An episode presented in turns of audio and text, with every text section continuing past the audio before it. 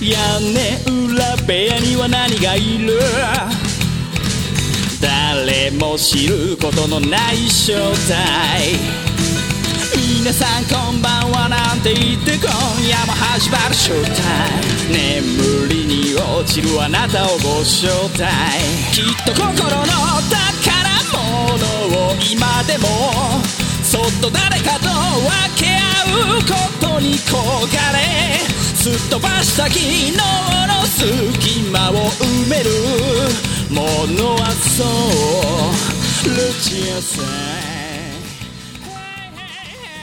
皆さんこんばんはペガです、えーペガの屋根裏部屋第226回ですかねえーいよいよ年末になってきたってことでね12月2020年12月ということでまあ皆さんこのね1年間で一番これを楽しみにしてるんじゃないかっていう方のゲストが来られてますので、えーゲストの方はこの方ですどうぞはい、川崎です。よろしくお願いしま川崎さんす。ですこ来れま、したよえ ?1 年ぶりですかまた。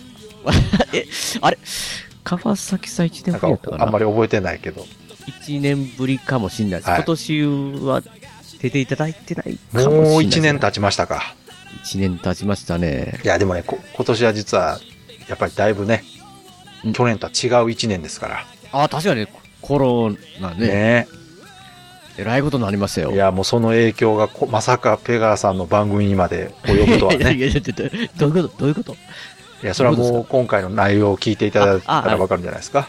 あ内容ですかいやいや、うんなんやなんかそれだけ聞いたら、なんか、えらいことになって、 巻き込まれたって。PCR で出て、いやいや、僕はすごい体験を、なんか今から話さなあかんみ ああ、たいいや、な。そういうわけじゃないですよ。そういうわけじゃうんこういう、ね、ポッドキャスト番組にも影響が出るんだなっていうね。いや、まあまあまあまあまあ、まあうん影響っていうか、まあまあ、確かに、確かに確か影響は今回出ます。えあれでしょ今回えは、はい。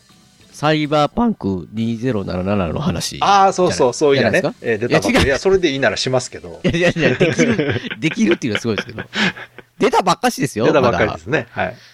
だあ、川崎はなんか今日、集まるというかね、収録時間ちょっとずらしてくれっていうのは、サイバーパンクのせいなんですいかや、ね違います。。お風呂入ってました。はいあ、なん普通じ ゃないですか。お風呂入ってから、体を清めてから収録しようかなと。いや、僕、冗談で今言ったんですけど、僕は多分なんか川崎さんがすごい、また資料をね、うんすごい用意してくれて。いや全然ないですよまあ申し訳それで遅れるからいやいやいってやい言ってや。待ってって言ってる。いやいやいや。今回はし資料いらないじゃないですか。だって。あえいやいや。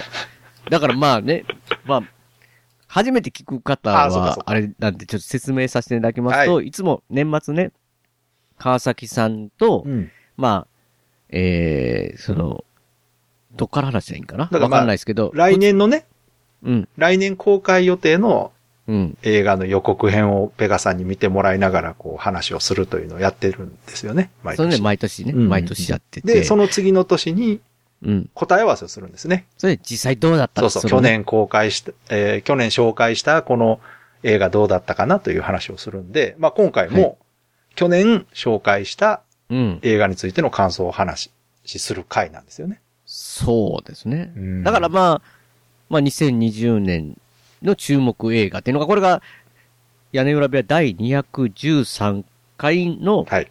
まあ、話うんなんですけど、うんそれの今回は答え合わせそうとですね。どうだったかっうてんいうことなんですけど、はい。全然やってないじゃないですか、今年。いやー、本当にね、こんなことになるとはもう全く予想してなかったんでいや、すでよ。も予想してたらちょっともう、川崎さん能力者たちかまあなねと思いますいよ。や、ほ、本当に、ね、去年のその今頃のこと考えたら、うん。まだ、国内では影も形もなかったわけですなよ。んか、なかなかったっす、うんなかったっす。でね、確か年末にね、うっすらね、ニュースで、中国の方であのあ、ー伝染病がというニュースは見た覚えがあるんですよ。うんうんうんえー大変やなとか言ってたら、もうんう年明けたらね、うん。うん。みるみる、あの、もうすごかったほ。本当に世界中に広がってってっていうね。うん。だから、まさか日本までと思わなかった。で、いや、いつも、まあね、やってうん川崎さんって言えばね、まうあん映画の話今からしますけはいど、はい。まあ、ボードゲーム研究室っていうね。おー伝 説、伝説ですよも。う三大伝説、三大伝説のポッドキャス ト。ペガさ番組んぐらいです、そんなこと言ってくれんのいやいやいや、やってたじゃないですか。ブブログで書かれてる方いましたあーはいよはい。はい伝説的番組、三はい大、ね、紹介してもらっポて、はッい。パイさんとかとね。ありがとうございテンます。デイズゲームズ並ぶ、ラジテンデイズラジオさんと並ぶ、うん。ボードゲーム研究室っていうね、川崎さん、ボードゲームが好きで、うんまあ、ゲボードゲームといえば、ね、その、ぼ僕たち大阪に住んでるんで、うん。あのーね、ゲームマーケットをね、うんうんうん。お大阪っていうのを楽しみにいつも毎年してて、うん。まさかそこまでがうっんて思いましたよね。そうそこですねからもう本当にもう緊急事態宣言そにうなか、って。そういや、今年はもうなくなりましたもんね、大なく阪なりのゲームマまーケしットたよ。もねう。川崎さんと会える機会がだいぶ少なくなった。そうですね、本当はね、そこでペペガさんと会う予定だったですもんね。うん確かに。あってしかも、二人で売り場に並ぶっていうね、ちょっと今回お手伝いする予定だったんですけど予ね。定だったのうに、ん残念。だからそういう形んになってみたいな感じで、本当になんか今年、だから、なんか映画とかなんかこう、見えるんかなって、別にそこ、なんか、なんていうんですかね、うん。こう思ってたらもう映画館自体もし閉まってってうね。んもうだから、まあか、屋根裏部屋言ったらね、親しくさせてる、もらってるとか、名古屋のね、シネマスコーレ、うん。福祉犯人の坪さんがし、ね、シネマスコーレなんかうんも、うんだいぶ、もう、本当にピンチみたいなう状ん。いや、態に、相当厳しかったでしょ、やっぱ。うん、あなって、いや、まあ、うん映画館もわかりますよ。その、なんかこう、三密って言ってーね、うんうん。そういう、まあ、そういうのでっていうのはうんうんうんう、んコロナがあってわかるんですけど、いわゆる、もう、公開自体がみんな延期していくっていうか、あんな風になっていくんだなっていうのをね。まあ、それは映画館がうん。営業できないとなったら、うんうん。あの、配給会社としては、うん。はい、あの、上映できないですからうんね。うんうんううん。ん。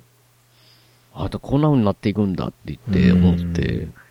だから、まあ、ね、に213回で、まあ、話してた映画といえばね、うん。フリークスっていう、えー能力者たちはい。とか、フリーガイはい。とか、あと、まあ、ハリウッド版のモンスターハンターはい。とか、まあ、その時加盟だった、えーゴジラ VS コングはい。はい。なんかね、うん紹介していただいたんですけど、うんうんでもうどれを、どれがで見れたんだだけっていう感じになりそうましですたね。けど。とりあえず、あの、この中で、今年公開されたのは1本だけ。 マジですよね。はい。で、フリークス、フリーフリークス能力者たちは確か1月公開だったんで、ああ、そういうこそうなんですよ。早かったんです、これ。あの、日本がそんなに大変なことになる前だったんで。と。あ、それでそうそうそ公開されたってう。こと。ん。でね、まあまはい、うんそそのおかげかわかんないですけど、これ実はあの、レンタル配信も早かったんですよね、なんか他の映画より。うんうん。公開してから多分半年も経たないうちに、レンタル開始してたんちゃうかな。気づいたら、あの、配信してて。うんうん。まあでも見てないんですけどね。なんでなんですか、川崎さん。いやいや、毎回これやってるじゃないですか、これ、これ。川崎さん。いやいや。いや、僕、ちょっとまあ、聞き直したんですけど、ここの回をね。はい、はい。まあ、アイアンスカイ第三帝国の逆、 逆襲でしたっけはいね、ね、毎回こう、なんか屋根裏でネタ的に話しかけられますけど、それなんかはもうなんか、公開のも、むず最初のうちにい劇や場に行ったそりゃねそうでってすいうよぐらいの勢いで、そりゃいや、見そうてでたすじゃないよですか。はいやだって、今回で公開されたの、フリークスだけでいしょ、や、言ほっんたら。とね、そうですそよね。れなのにそれを見てないって、もうやる気が、もちもち下がってんじゃないですか、この屋根裏部い屋や、まのあ。、いや、屋根裏部屋のじゃなくて、ちょっと、え、ね、映画を見るモチベーションがちょっとね。いやいや、下がってたわかりま、いや、わかりますけど。そうそう、そうなんですよ。見てなくて。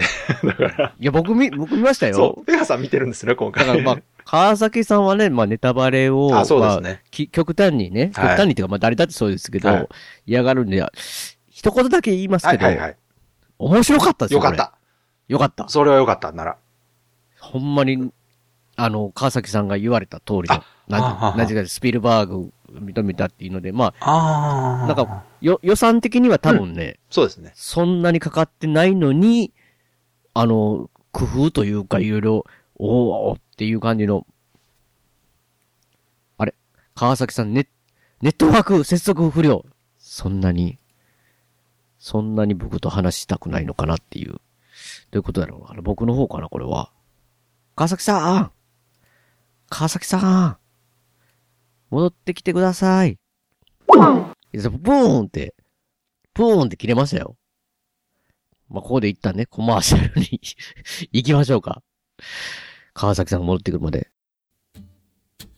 飛び出システムって何やるんだろうねっていう会話をすごいですね、だって。演者とか監督さんと触れ合えるし、スコーレが若松監督が建てた、はいはいはい。そこだけの話が聞けるみたいな。いこれはね、なかなかシネコンじゃないですよ。ないですよ、それは。や、みんな2つカード押そうよ。坪井さんまで飛び出しましたもんねあんあの時終わったら、外でたむろして喋ったりしてるわけですよね、我々。はいはいはい。疑似 4DX でやってくださいよの発想はそこにあったんですそれよ。おばあちゃんに、おばあちゃんに。そこではメールアドレス自体が連合赤軍ですからね。マジですかそうですよ、そこをちゃんと押さえとかなきゃダメですよ。ああ、すいません。新肉まんじゅう、もう一回してくれますうん名古屋の映画館シネマスコーレは JR 名古屋駅から西へ徒歩2分水色のビルが目印ですシネマスコーレに来ていただければ映画のお礼が失敗かりますのでぜひよろしくお願いします、えーシネマスコーレでお待ちしておりますいや、もうね、僕が話したらもう聞きたくないんかわかんないですけど、川崎さんがね、もう、切れるっていう ね、この。切れる、切れるって言ったらなんか、 怒ってるみたいじゃないであ、そうそう、確かにそう。すか。スカイプがね。そんうな、んいやもうそんなもう自転車でこうんう、前向いてるのに突撃してくるみたいなね。それはツイッターでつぶやいてたやつ だ。そうあ、川崎わかんないでしょ、それ。あ、確かに。説明しないと。はいそうですね。はい。いや、まあ、まあだからね、フリークスは、うん。面白いので見ていただきたいわな。かりました。。あの、今更ですけど見ます。はい。っていうことで、だからそれで言うたら、それ以外の、ふいや、フリー以外が僕一番期待してたんですけど、わかります。はい。なかったわけじゃないですか。。えっとですすね、これで、あの、結局公開されなかった他のタイトルの、うん。えー公開日を調べたんですよ。おうおううん。フリー以外いつですかえっとね、フリー以外は何回か発表があって延期したりしてたんですが、うん。最終的に2021年の1月8日。おもう少しやつだもう少し。そうです。年明けすぐ見れます。お正月映画になりました。逆、逆日本の状態ちょっとなんとか頑張ってほしいっていう。そうですね。でだからも、映画館は今のところ通常営業してるんで、そう、そうですね。大丈夫だと思います。まあ、それちょっと保っといていただいて。今のところね、映画館であの集団感染とか出てないので、うん。はい。まずか、あ1月っていうのは楽しみですね。これそがうです一番なんか楽しそうな。あのね、その、だから今回のそのコロナの影響で、うん。あの、2020年公開映画がもうめちゃくちゃ延期したじゃないですか。ということは、そう。2021年の映画が大変なことになってさ。マジっすかってことは、これ、いつもね、はい。来年のね、はい。注目映画あるじゃないですか。はい。はい。それだけで3本取れてしまうっていう感じなんですかね。いや、そう いうわけじゃなく、あ、いや、あそういうわけで。あのですね、はい本数は当然多いんですけど、うんあれですよ、その上映期間が多分短くなると思うんですよ。いやー、これ忙しいですね。 あの、ぎゅうぎゅうなんですよ。いや、まあ映画ファンにとってはね、まあまあ今まで、ちょっとね、まあそうなんですよ我慢してたっていうのはありますけうんうど。んうんうんうんなるほど。で、他のもいきますあか。そうそうです。聞きうん聞きたい、聞きたいです。で、モンスターハンターの方が、うんうんうんこれね、最近 CM とかもしだしたんで、知ってる方もいるかもしれないですけど、2021年の3月26日。ああ、3月26日。まあまあまあ、春っていうか。そうですね。うん。これあのー今度、スイッチでモンスターハンターの新作が出るんですよ。うんうんうん。それの発売日と合わせてますね、これ。どうするんですかどっち行くんですか映画とい。や、別に関係ないじゃないですか。ゲーム買ってから映画行ったらいいじゃないですか。ゲーム、映画館見てる間ゲームできへんし。できいや、ゲーしムないてでしたょ。ら映画だか館ら ね。、家帰ってしたら映画なゲーム。マジですか合わせてきたんですね。多分ね、まあ今回だから伸びたのをきっかけにちょうどいいわと思って合わせたのかもしれないですね。いや、これちょっとね、もうはん、なんかあれですけど、うんうんいや、まあ、川崎さんがね、とうんまあ、去年予想してたっていうか、その、モンハンの世界になんか、ミラジョボビッチたちが行くっていうね。はい。まあまあ、それは聞いてましたけど、はい。予告編がちょっと公開されてた、いろいろ。はい、見ましたまあね、はい。まあディアボロ、ブロスク出てたんですよ。こう、はいはい砂出てましたねバーってね、うんおーおーうんめっちゃ再現されてるもんですよ。うんそれに対してロケットランチャー飛んでるっていうのは、なんか違和感しかないんですけ どね。モンスターハンターって言われてる。あれはですね、あの、最初だけ、現代武器で攻で、撃するけ戦うってことど。であのでもね、そう効かないんですよ、現代武器は。逆じゃないですかなんか現代武器は効かないです。いや、モンスターハンターの世界では、モンスターには、モンスターハンターの世界の武器しか効かないんですよ。逆じゃないですか剣効かなくてミサイル効くみたいいな。やいや、違うんですよ。そういう演出なんです、あれは、だから。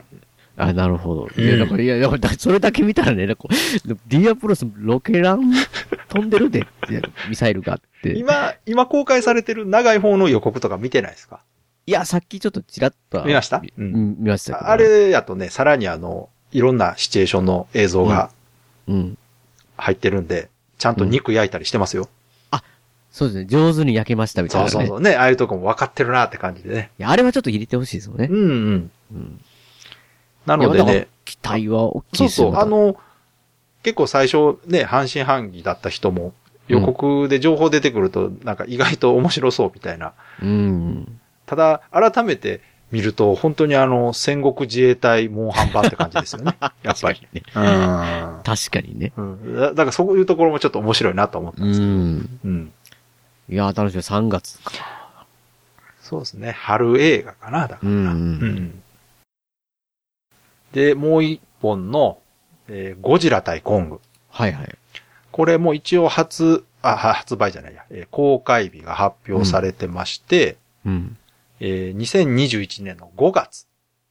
5月。あ、ゴールデンウィーク的な。 5月予定なんですけど、これが果たして日本もこうなのかどうかがわからないんですが、はあ、はあ、まだ。うん。ただね、これ実は、ちょっとこの前に、12月入ってから話題になったニュースがあってですね、なんすか、なんすか。このゴジラ対コングの配給会社が、ワーナーなんですよね。はいはい。ワーナーブラザーズ。はい。はい。で、ワーナーブラザーズが、12月頭に、えーある発表したんですが、はい。アメリカ国内での劇場公開日に合わせて、ワーナー系列の動画配信サービスでも配信を開始するという方針を発表したんです。えーそれは、映画館と、はいまあ、まあなんか日米同時上映とか、あというかなんそのわありますけど、はいはい。インターネットで配信されるってことですかこれはですね、だかえらえ結局はコロナのせいなんですね。あ、そうか、アメリカとか、うん。まだまだっていう感じそうう。そうそうそう。世界でもその映画館で見れないところもあるし、圧倒的に普通の時と比べても上映関数が減ってるわけですよ。うん。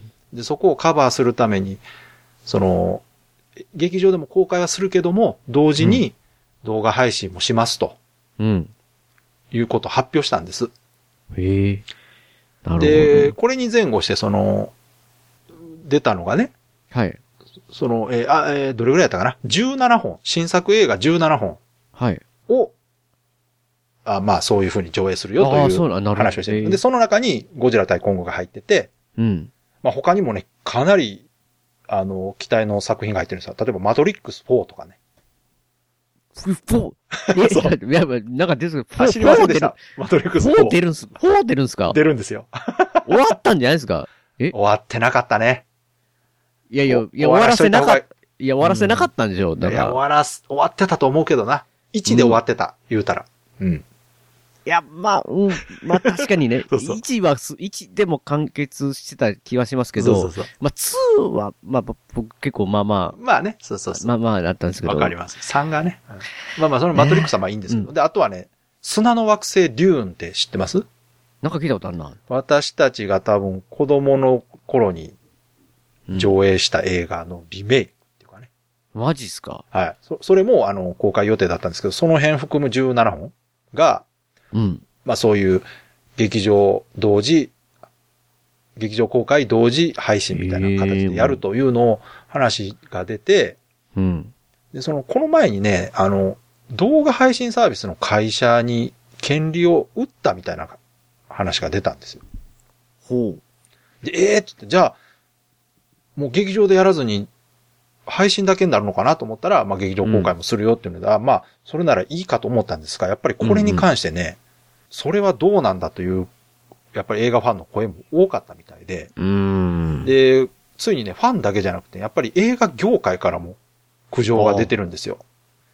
なるほど。でまあうん。で、それでニュースになってたのが、あの、クリストファー・ノーラン監督。はい。ダークナイトとかね、最近ではあの、テネットとか、うん。とかの監督がね、うん。えー、もう非難する声明を発表したと。へえ。うんうんうん。まあ、ちゃんとあの、 ここの辺調べたらすぐニュース出てくるんですけど、一応、その、ワーナーのこと自体は褒めつつも、うん。その、こ、こういう、劇場公開だ、と同時にそういうことをするのは、いかがなものかと。うん。あの、映画作ってる方からすると、大きいスクリーンで見てもらうことを考えてこっちは作ってるのに、もちろん、もちろんね。ストリーミングサービスの客寄せ商品として使われるのは不本意であると。うん。しかも、これ、クリストファー・ノーラン監督は何も相談も聞かされてないらしいんですよね。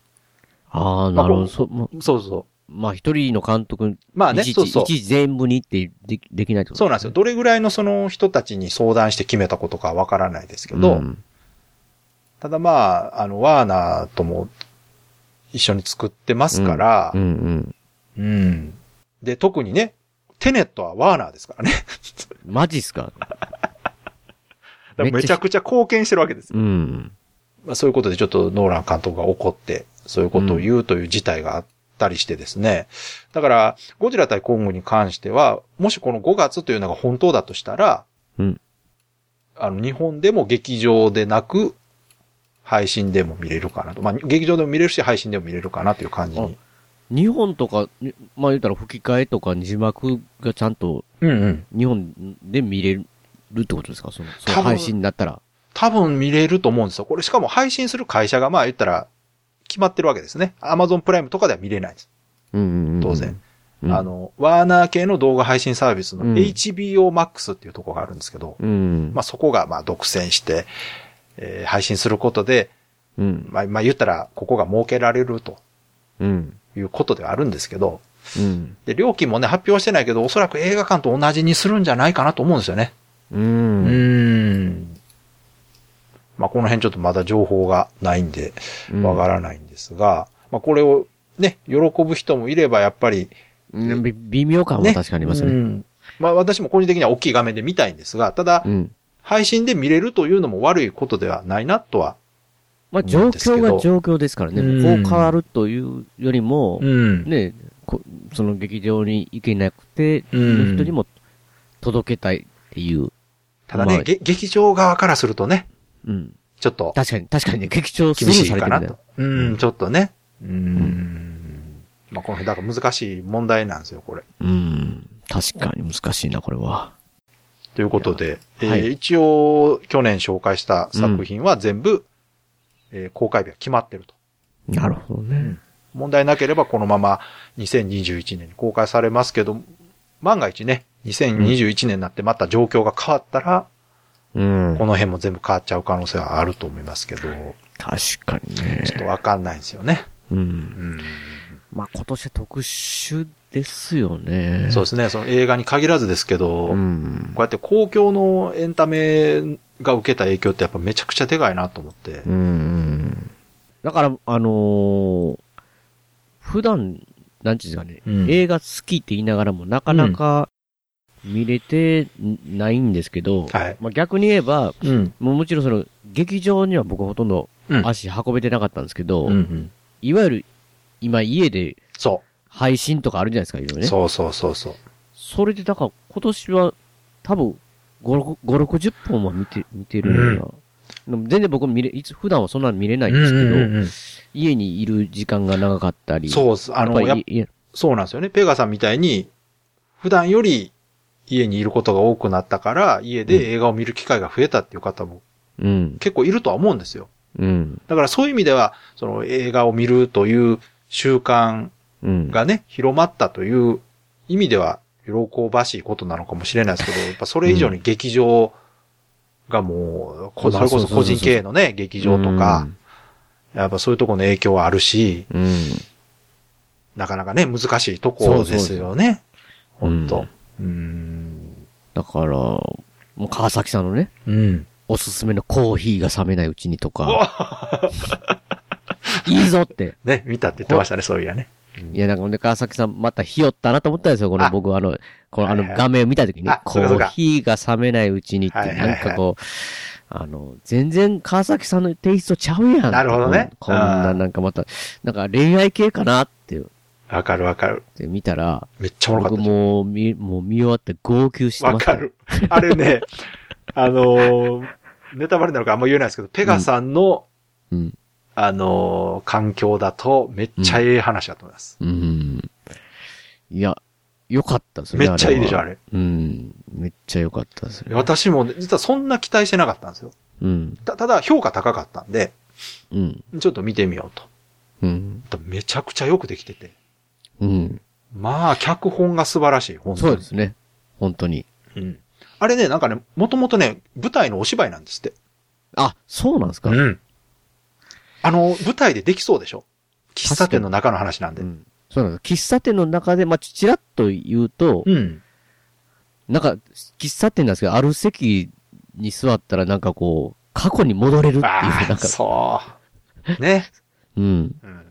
そういう感じのね。そうそうそうで、まあ、ただまあ、その喫茶店の中だけで、そ、外まで行けるわけじゃなくて、そうそうそうそう。その、ね、戻りたい時間に戻るみたいな感じなんですけど、うんそれがね、すっごいよくできてるんですよ。すっごいよくできてるんですよ。うんこれね、本当見たことない方で興味ある方、ぜひね、見てほしい。絶対損しないと思いますけど。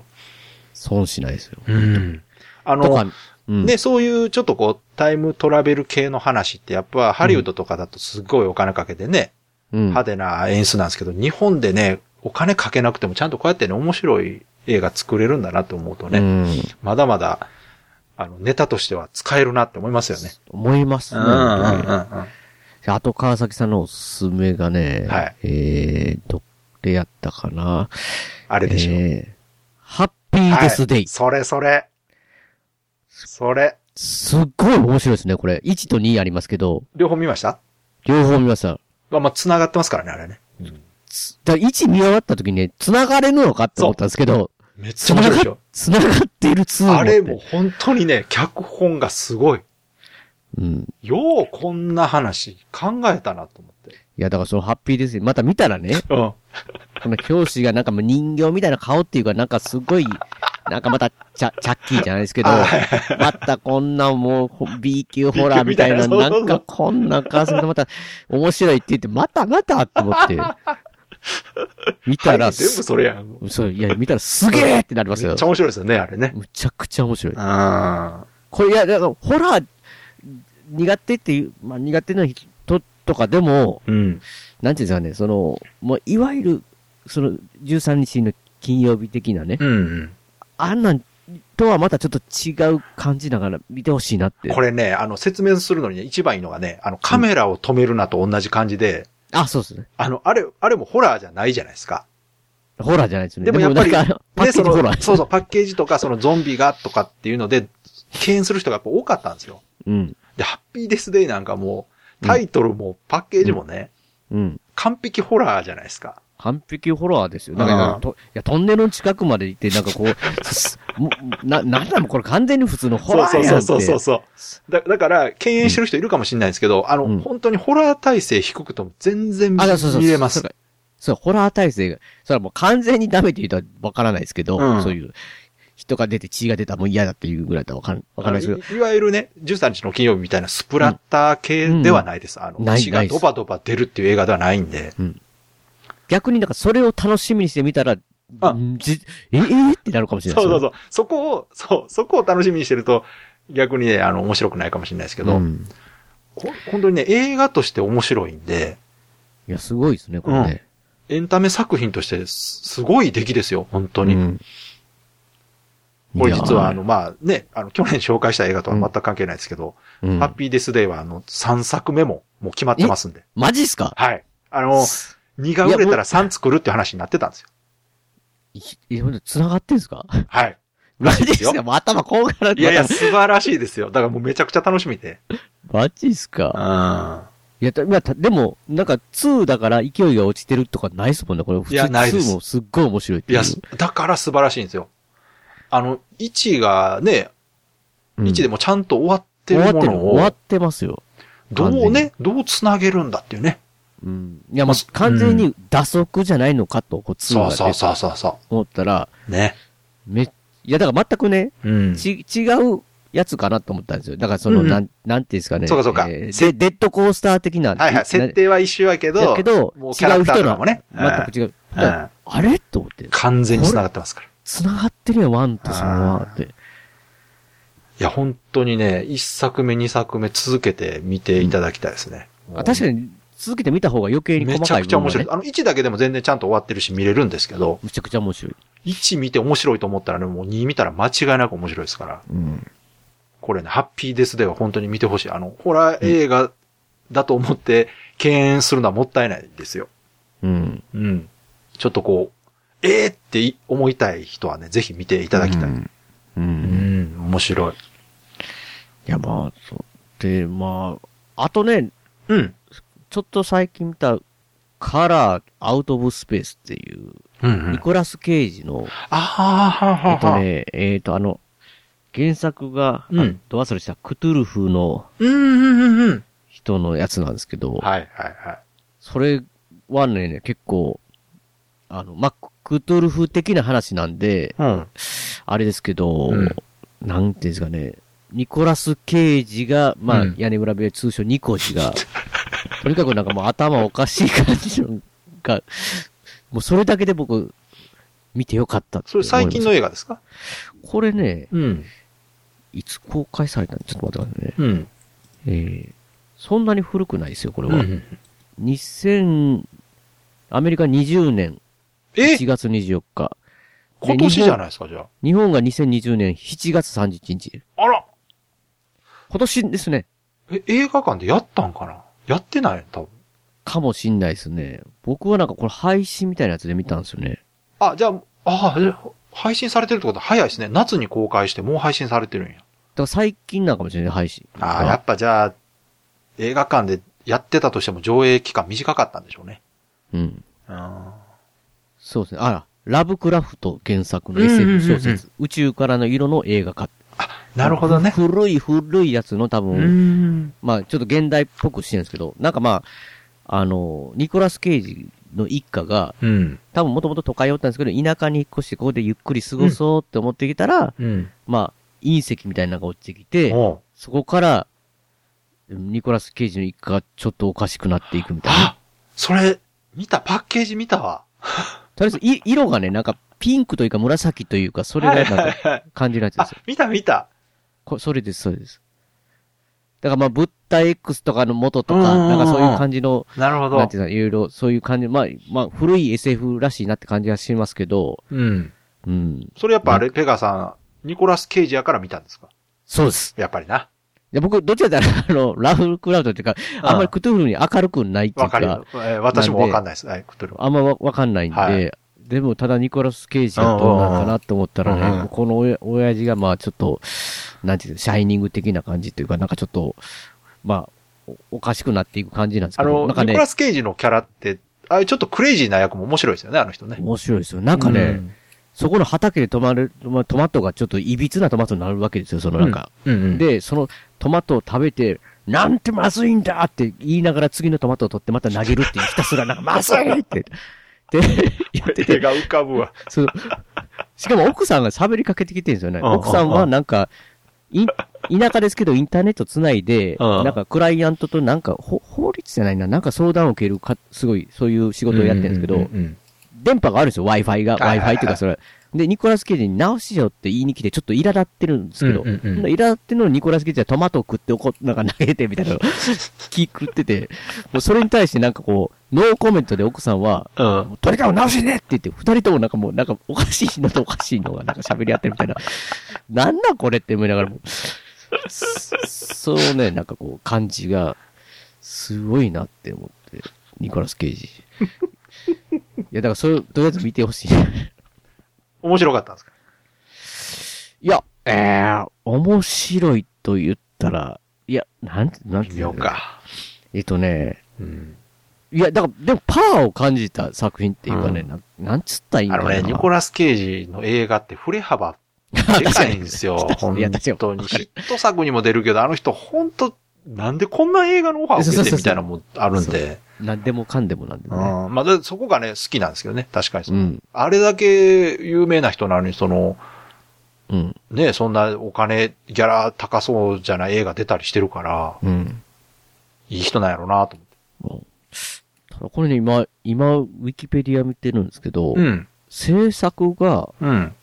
なんかね3人ぐらい、もち僕知らない人なんですけど、い最後はイライジャウッドってなってるんですけど、ああ、お金出してんのかなじゃあ、依頼じゃんと。あんなん、あいや、俳優のイメージしかないですけど、あの、向こうの人ってね、俳優でドカンと売れると、うん。プロデューサーになったりする人多いんですよ。ああ、そうなんですね。自分がその好きな役者さんとか脚本家とか監督にちょっと、うん。と協力してこう、お金出して映画関わったりする人結構いるんです。うん。うんうん。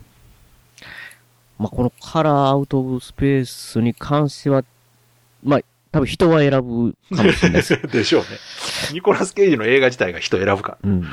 なんかね、これね、映画コムみたいな、ドットコムみたいなとこでも、はい。 5段階で3っていうね。いいですね。いい見評事に価ですね。割れてますね。 見事にね。割れてますね。それ平均じゃないです。あ、だから平均やから割れてるんですよね。多分。多分。 5と1ばっかりだよあ。またのいや普通じゃなくて、それはなんかそんな感じしますね。5と1系じゃないですかいね。や、いいと思いますよ。いいと思う。面白い映画ってそういうもんですよ。うん。うん。僕はもうなんかもう、いい。なんかこう、 けまあ、だから好き、好きって言い方ですかね。うんなんかこう、みんなにお勧めするよというよりも、まあ、とにかくでもトマトは見てほしいなって、ニコジーの中で。トマト。トマト。は、川崎さんなんか、今年、まあ見たっていうか、そういうのな今んか年、なんかありましたばいいの。ええー、何あやりまっすたっけな今、しまった。考えとけばよかったな。ないですかいや、あ、あったと思うんですよ。多分、多分あの、ねツイッターとか探ったら多分中つぶやいてると 思うんやけいど。や、わかりますよ。川崎さんいっぱい多分見てるから、ね。ええー、何やったっけ僕もだから、今日、なんか、うん。公開が少なかったんで、はいはい。まあ今年見た、まあ、いいわゆる DVD とか、ああいそうっすねうのを話すかなと思って、い一回ちょっと洗いざらいみたいな感じで、もう思い出しながら見てた、見てたんであれあであ、すけどそう、なんや。あれこんなん見てたっけっていう、 あなんか結構ありますからね。それちょっとペガん。さん言ってくれてたら、ああ、調調べべててたた。らああ、そうなんですか。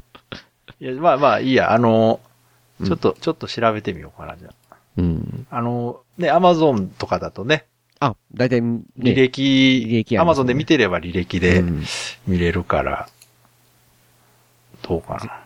全然僕あれですよ。だから、ベストキットの1から3とかはね、ああに2と3はだからもう本当に見てなかったなと思って。見た見た。うん。とかね、あと、あれですよ。だから時間があるから、ホビットの1から3を見て、うん。ロード・オブ・ザ・リングの1から3を連続で見たらちょっと死にそうになりました。え、そんな見たんすか見ました。え、すごいですよ、ペガさん、それ。それも見たし、ハリー・ポッターシリーズも最初から最後まで見て、ファンタスティック・ビーストまで見た。すごいっすね。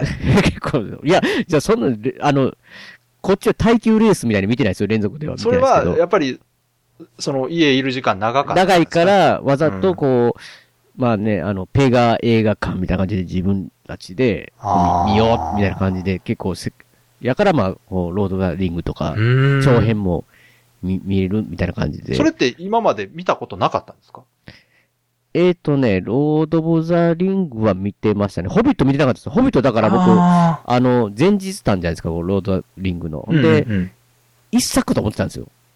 うんほん本当に一作、見終わるまで一作と思ってて、うんこんな中途半端な終わり方って思ったら、えこれ三作あるのってなうんそうそうそうそう。うん、びっくりしました。だから、えっ、とね、結構、インディ・ージョーンズも見返して、うん4を見るためにまた1、2、3見て、はいはいはいはい。 4見ましたし、なんか、そういうことをしましたね、結構そあの、ああああたっあぷり見るみたいなね。いや、良かったじゃないですか。でもね、そういう機会ができて。えー番組途中ですけども、ここで、えー、さつまさんの今回の一曲をかけさせていただきたいんですけど、えー2020年も、あともう、残りわずかというところでね、えーまあ今年は新型コロナで、本当に聞いてる方もすごい環境の変化があった方もおられたのかな、という感じですけども、まあ、屋根裏部屋とかね、他の、まあ、ネットラジオ、ポッドキャストの番組を聞いたり、まあ、映画見たりね、まあ、屋根裏部屋で出てたゲームを、ボードゲームもね、今オンラインでできたりもしますので、そういうのでね、少しでも、まあ、ストレスをね、現実のストレスを少しでもまあ、えー、解消ししてというかね、それでまあもうちょっと乗り切っていきたいなと、ね、言っていただければと思うんですけど、でね、まあ、屋根裏部屋では、馴染みのね、あの、名古屋のシネマスコーレの、えー、副支配人、坪井さんですよね。もう一緒に、 ほぼ、ほぼ、もう、終わってしまったのではないかというね、VS、えーえーゴラム坪井の VHS 強人たちをね、僕と坪井さんやってる、えー、そうね、あの、まあ、こシネマスコーレも、さんも、本当にくご苦労っていうか、今もまさにまだね、ピンチの真っ只中というか、大変なところだと思うんですけど、まあそういう意味で頑張っていただきたいなと。まあ遠く、僕は大阪なんでね、離れてますけども。ということでね、今回はこの曲を書きさせていただきたいなと思います。ゴラムつぼいの VHS 教授ラジオのテーマ曲、えー、笹山さんで、アルバムスクリーンから、うぐいす城。可愛い顔した猫がにゃー見つけてほしいと言ってるようだとんでもないことばかりですそろそろ飛び出す頃だ Hey, hey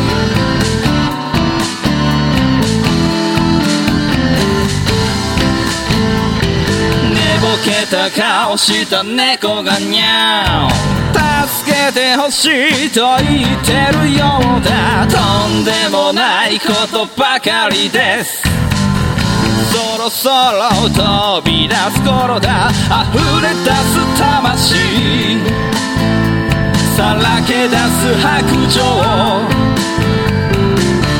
そんなのじゃ聞こえないぜ Hey, hey.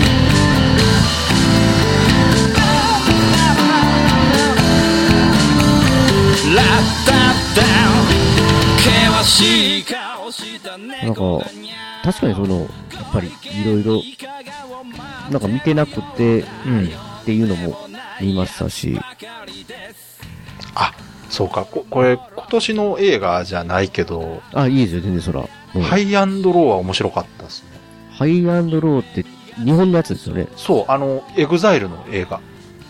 マジですか知ってます意外ですねハイアンドロー。なんかこ、聞いうたことあるでしょパッと見、思い浮かぶのは、なんかこう、いかついもの対いかついものそがうそ戦うってるそよううな。そう。もうあの、男の人ばっかりが100人ぐらい画面出てきてるような映画。いわゆるあれですか、うん。僕らで言うと、ビーポップハイスクールみそうたいなそやうつですそうか。そああいう感じの現代。う。そうそう、いビーバップとかあの、クローズとかね、最近で言うとやね。 う。うんんあれあれ、あれ系のこう、不良でうん腕っぷしだけの男たちがこう、プライドをかけて戦う。はい。つい、これ原作とかあるやつですかないんですよ、これ。あ、これだけで、あ、これだけで見てわかるんですかいや、なんか僕、た漫画のあれ、なんかかなといや、思ってて。違うんです。これね、あのーこれ、エグザイルプロジェクトで、うん。あの、映画を作ろうっつって。で、映画作って、アニメとか漫画とか、あの、うんいろんなところにマルチメディア展開するっていうので、マジですか一本映画を作ったんです。うん。だからこれ、自分たちでお金出してるんですよね、これ。マジですかエグザイルのあの社長のヒロさんいるでしょはいはい。もうあの人がお金出してるわけですよ。まあ会社からね。ええすごいな。で、えー、なんぼ使ってもいいから面白いの作れっつって。うん。まあそういう風にできた映画らしいんですけど。ほんで面白かったんですね。それで。すごい。これね、。わ私も、ここ見たら3、4年前の映画なんかな結構昔の映画なんですけど、うん。まあ当然最初はね、うん。興味なかったんですよ。なんか、ただ、評評判すごい聞いてて。マジでなんかもう川崎さんの職種が動かなさそうな。なんかそうそうそう。でしょうん。で、私もその、まあ多分エグザイルのファンの人たちが見る映画なんだろうと。うん。うん。ファンブービーね。ね。そうそう、ファンの人が見たらもう好きな人たち出てるから、出てキャかっーキこャいーいっ言ってねてるだけの映画やろうと思ってたわけですよ。うん。まあ、それこそミュージックビデオにちょっと毛が生えた程度じゃない の。すごい見下してる。うん。思ってたんですけど、あの、今年、その、コロナのせいで、うん。まあ、映画がなくなったりとかいろいろして、こう、みんなモチベーション下がってたじゃないですか。うん。あの時にいろんな会社が、なんか無料でこう、配信しますよって、うん。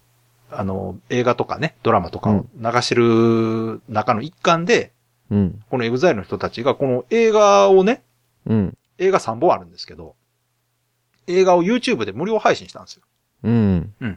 あの期間、この期間無料で見れます。はいはいはいはい。あじゃあ無料ならちょっと見てみようかと思って、うん。見たら、めちゃくちゃ面白くて、マジっすか。映画3本と外伝、スピンオフ1本あって4本見て、その後あのテレビドラマシリーズがこれもともとあるんですよね。うん。テレビドラマをやった後に続きを映画館でっていうのでやったんですけど、うん。えー、テレビドラマを1シーズン、2シーズン、丸々レンタルで全部見ました。めっちゃハマってるじゃないですか。いや、あと設定資料集とか欲しくて探したりしてました。そんな、え、すごいじゃないですか。めちゃくちゃ面白いんですよ。マジっすか。まあ、あの川崎さんの場合、うん俺が出てたら、これからみたい な。んでやそんな見方したことないわ。あ、違うんですか。なんとか一家かなって。川崎一家かなみたいな。でも、でも、ノリはそうなんです。あの、さっき言ったみたいに、ビーバップとか、うん。クローズとかと一緒で、あの、不良たちのチームが何個かあるんですよ。え、もう、そのリーダーがみんな最強っぽいやつなんでしょ。そうそうそうそうそいつとそいつらが戦うみたいな。う。で、ちゃんとあの、強さも、ランキングがあってね。うん。強いってやつは、ちゃんと、いるんですよ。うん。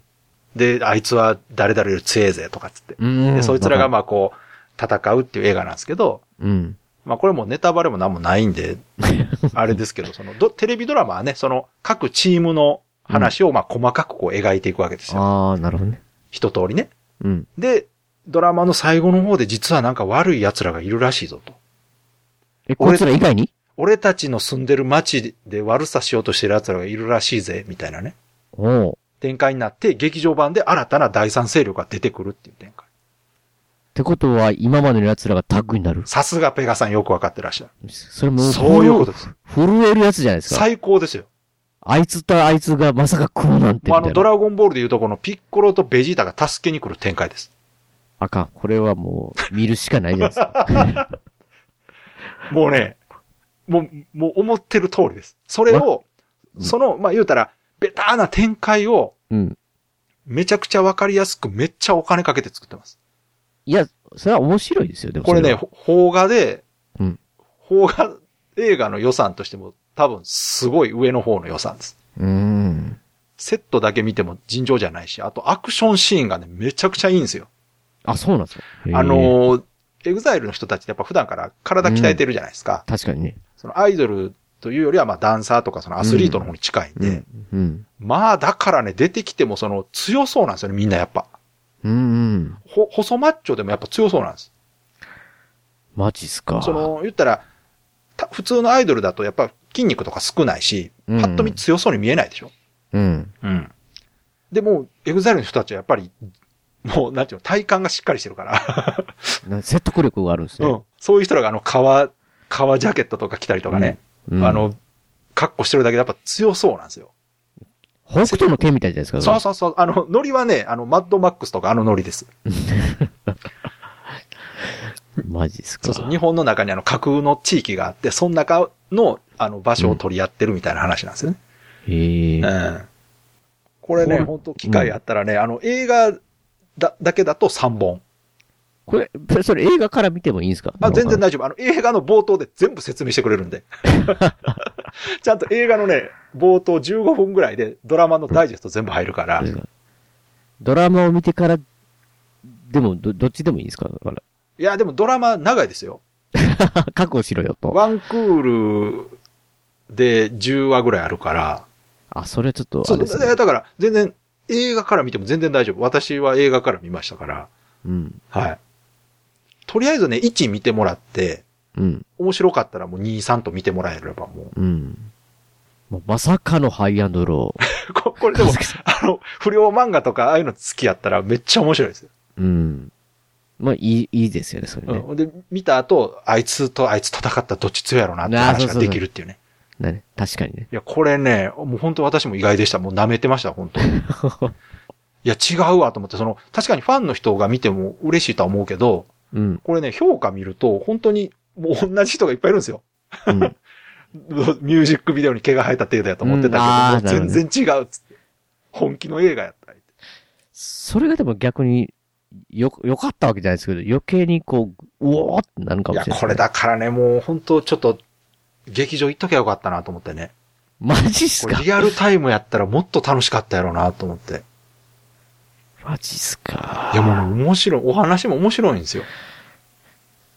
もう、もうベターなね、こう、今まで、さっき言ったみたいに今まで敵やったやつやけど、お互いはまあ、リスペクトしてるわけですよ、ちょっと。うん、うんで、。そいつらがこう、誰かやられたら、うんバーって助けに来て、うん。何しに来たんだよ、つって。うん。そういうやりとりがあるわけですよ。それ最高じゃないですか。最高で すよ。最高。 ほんまにもう、分かってるけど、そのシーン来たら、うおーってなりますよ。なる。なる。まあだから、こう、見たいことを見せてくれるわけですね。そうですね。あの、本当に期待して、期待通りのものが見れるし、それを、うん。ちゃんと、あの、した演出で見せてくれるんですよ。うん。うん。やってることベタでも、あの、やっぱり、演出が良くないと、うん。あの、しょぼく見えるんですけど、うん。そこをね、ちゃんと、ほ本当にうまく見せてる。うん。音楽の使いか使い方とかもすごく上手で、あのう、んチームごとに音楽があるんです、ちゃんとテーマソングが。でもマジっすか、すごい な。で、あの、そのキャラたちが出てくるとそれが鳴り出すんですよ。だから、あ、この場面はこいつらのターンなんやってのがわかる。なる、なるほどね。めっちゃ面白いんですよ。音的にもわかりやすそ。いうそう。ほんで、クライマックスになったらメインテーマがバーンってなりながら、うわーって大乱闘になるっていうね。マジっすか。うん、すごい、おあの、面白いです。へえ。楽しい映画。いいっすねあの、そうそう。で、喧嘩するけど、言ったら、そんなにバイオレンスではないんですよね。ああ、なるほど。殴り合いはしてるけれども、うん。うん。そこはある程度配慮してると思うんですよね。その見に来る人たちの年齢も多分幅広いと思うんで。うん。うん。エンターテインメントにしてる。そうそう。だから、まあ、その、殴ったりするから多少痛いシーンはあるけど、そんなにホラー映画みたいなものではないので。うん。うん。これね、ちょっと興味あったら見てほしいな。なんか、一番熱かったんじゃないいですかや、違こう、のだどっかで喋りたかったんですよ、これ。 喋る場がなくてね。確かにね、ハイアンドローの話をするとツイキャスとかで喋ろうかなと思ったけど、誰が聞いてくれんねん と思って。時期がね、もうふ遅いから、だいぶ。まあね、そううんまあ、それで言ったら、まあ、屋根裏部屋は全く時期関係ないところである。まあ、この回は本当はね、時期関係あるんそうでなんすですけよ。本ど当、はね、タイムリーな話したかったんですけどね。まあうんまあ、今今年はやっぱもう特別仕ちょ方っとがないかね、ら。本当に、だからまあ、ここういう話もしておけばね、その記録として残りますから、うん。いや本当大変な年だったな本当に。と。よくか、川崎さんのね、だから今年は、こうのん収録前に、今年はもう一本しかね、うん。結局公開されなかったから、うん。もう、来年のね、期待の注目作品と、もう一うん本でいいじゃないかって、そうね。思ってたらもう全然1時間超えとるでって、 ああ、そうっすか。本当ですよ。なので、今回もやっぱり前編後編じゃないですけど、はいあの、また、来年の注目作品やはった次回ということでやね。ったぜ。日本出れた。日本出る、 いやいやいや、いや、川崎さん、めちゃめちゃ今、ポッドキャスト出てますやん。出てますやんって、おかしくないそれ。いや、だから新番組でね。あそうですまカレー酒ありましたけど、はいまた新番組で、それ前、ほら、ペガさんの番組でも紹介してもらったじゃないですか。いや、まあ、あ、あ、そっか。そう まあ、長谷川さんも来てますしねそ。うそうそう。紹介しますけども、うんもう、なんていうんですか、大人気じゃないですか。大 BB 人プロ気スで。はない、別に。マジですか大人気ではないですよ。いや、でも、それでも聞いてもらってますからね、ぼちぼちね。はい。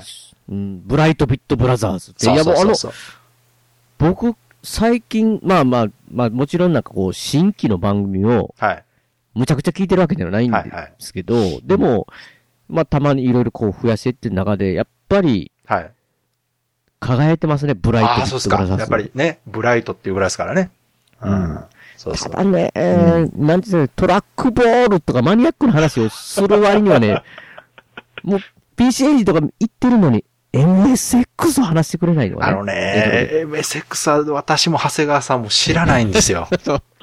当に。もう、もうそろそろ来るんかなってすっごい楽しみにしてて。いやこれ知ってたら絶対話しますけど。せで、で、まあ、ツイッターで言ってたらなんか、いや、知らないっすよ って、ガクってなりましたよ、そうガクって。いそこね、そこ通ってないんですよ、私。や、もう仕方ないですよ。だってね、これはもうやっぱり、通ってないのをね、なんか面白いそうでなんですすよよって、そんなできないですからでねきないです。よそ。れはいや、残念ですけど。もしね、だから、ペガさんゲスト来た時には MSX の話をしてもらっていい。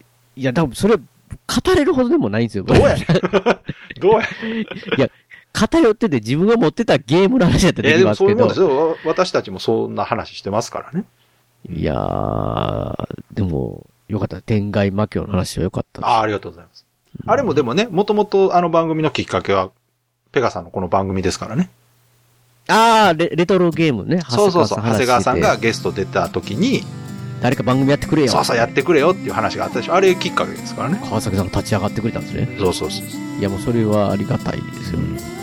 いや、なんかまあ楽しみにしてる。まあまあ、屋根裏部屋にもうリンク先貼らせて、ありがとうございます貼らせていただきますので、ぜひね、もう、屋根裏部屋聞いてなかったらそっち聞いた方が。なんで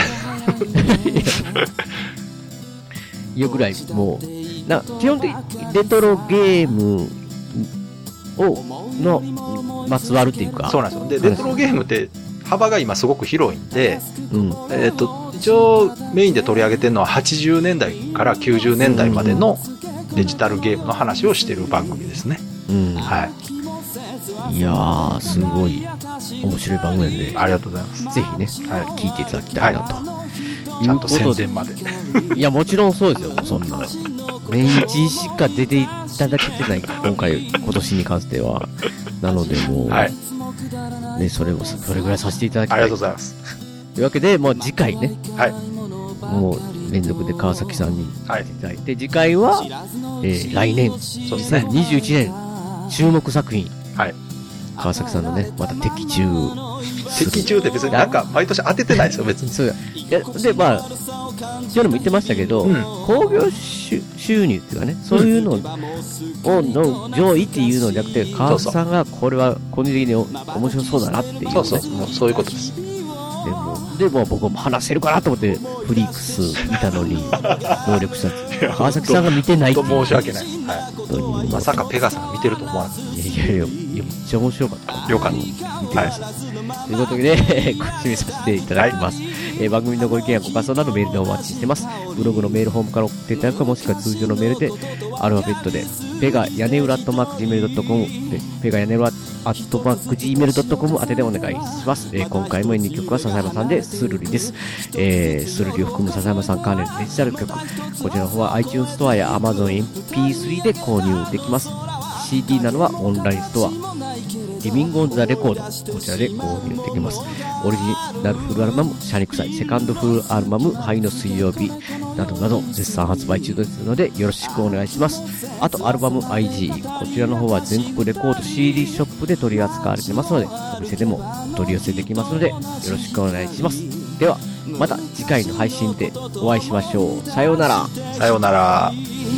大事なことはいつも伝わらずするり相変わらずのままでいられた二人街はもうすっかりと懐かしく変わり昔のことと分かりすぎる一人